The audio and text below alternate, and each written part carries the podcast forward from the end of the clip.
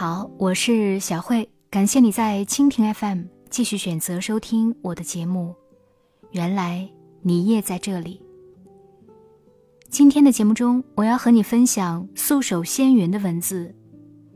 有话好好说，才是一个人最顶级的修养。那天我在高铁站，看到临近假日的站台车流如海，很多人。步履匆匆地掠过接站口，却看到两个人因为行李碰撞而争吵不休。有人在一边摇头：“有什么事是好好说话解决不了的呢？”的确，我心有同感。在这个人心浮躁、戾气很重的时代，很多人不会说话，经常在不该说的时候说。在该说时，不好好说。这些年，随着年龄增长，眼界扩展，越来越能看透一些人和事。体会最深的就是，有些人再有本事，但如果不会说话，是不能做朋友的。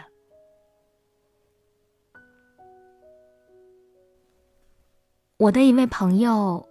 最近家里出了一点事，听说他的姐夫因为经济问题被叫进纪检委谈话。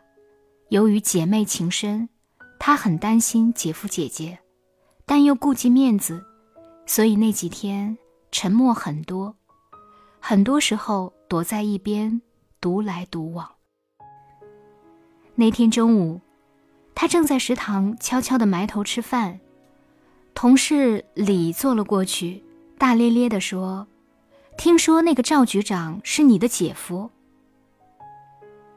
周围的气氛一下子凝滞，我的同事嗯了一句，脸色开始难看起来，也流露出无力感。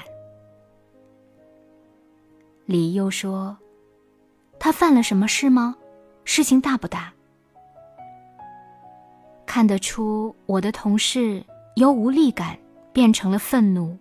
还好，坐在隔壁的大姐立刻转过身对他说：“孩子最近成绩怎么样啊？我妹妹天天夸你家宝贝优秀，每次考试都考年级前十。他妹妹的孩子和同事的孩子是同年级，而且同事的孩子成绩的确优秀。这时候，同事的脸色才开始阴转多云，笑着和大姐聊了起来。”倒是李坐不住了，端起盘子，起身走了。很多人对李的印象大打折扣，虽然平时他的快言快语听听就算了，但是这种不分场合的消费别人的痛苦，实在是一种没有修养的体现。他不知道那些害人的、难堪的、无原则的话说出来，既害人。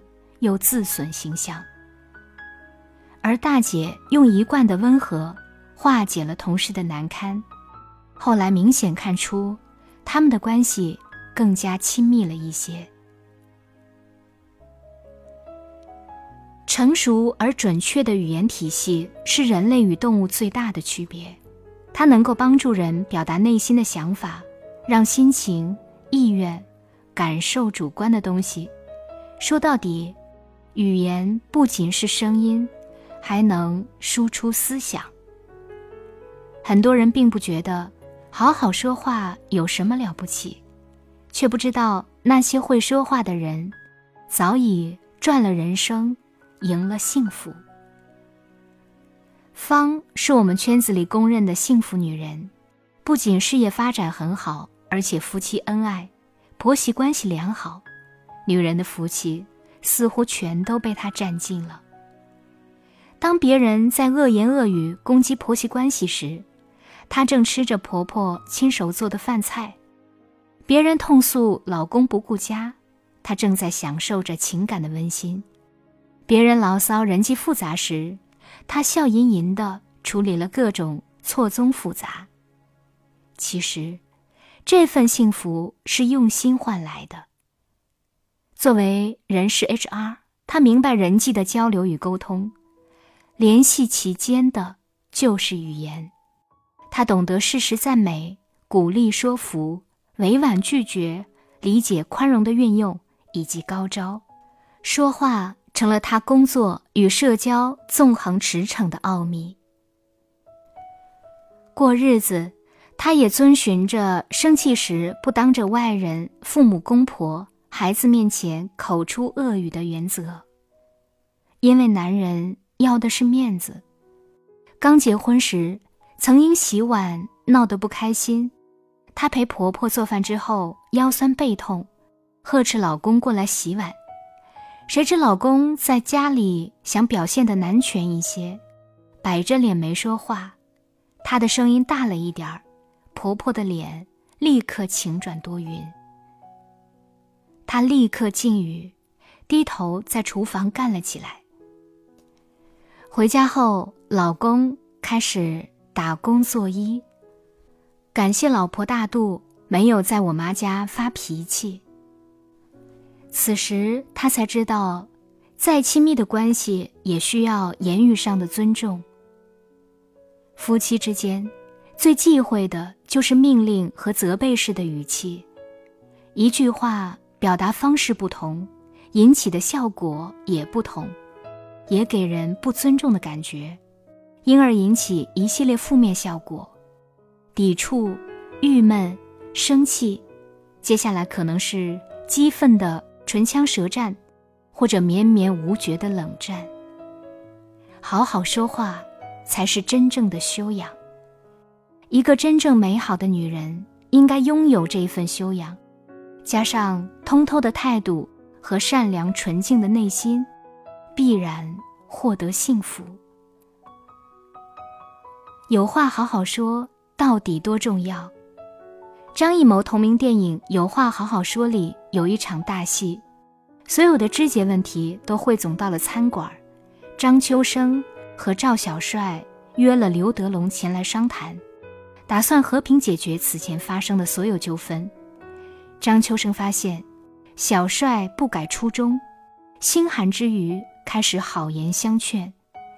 在这一幕长达几十分钟的戏里，人物几乎没有进行任何肢体活动，端坐在那儿，全靠本真的对白，将剧情推向高潮。这一整套对白告诉我们，一个人由于个人的修养、身份、立场不同，对话成了一种复杂的社交化的交际活动，很重要。说话。是人和人交流最基本的手段，但它也代表一个人顶级的修养。蔡康永的说话之道当中写道：“你越会说话，别人越喜欢你；别人越快乐，就会越喜欢你；别人越喜欢你，你得到的帮助越多，你就会越快乐。”的确。无论在家还是在外，在职场、在生活，合理的语言表达都可能收到举重若轻的效果。那些重话轻说，不但让对方愉快的接受，还能促进彼此的亲密感。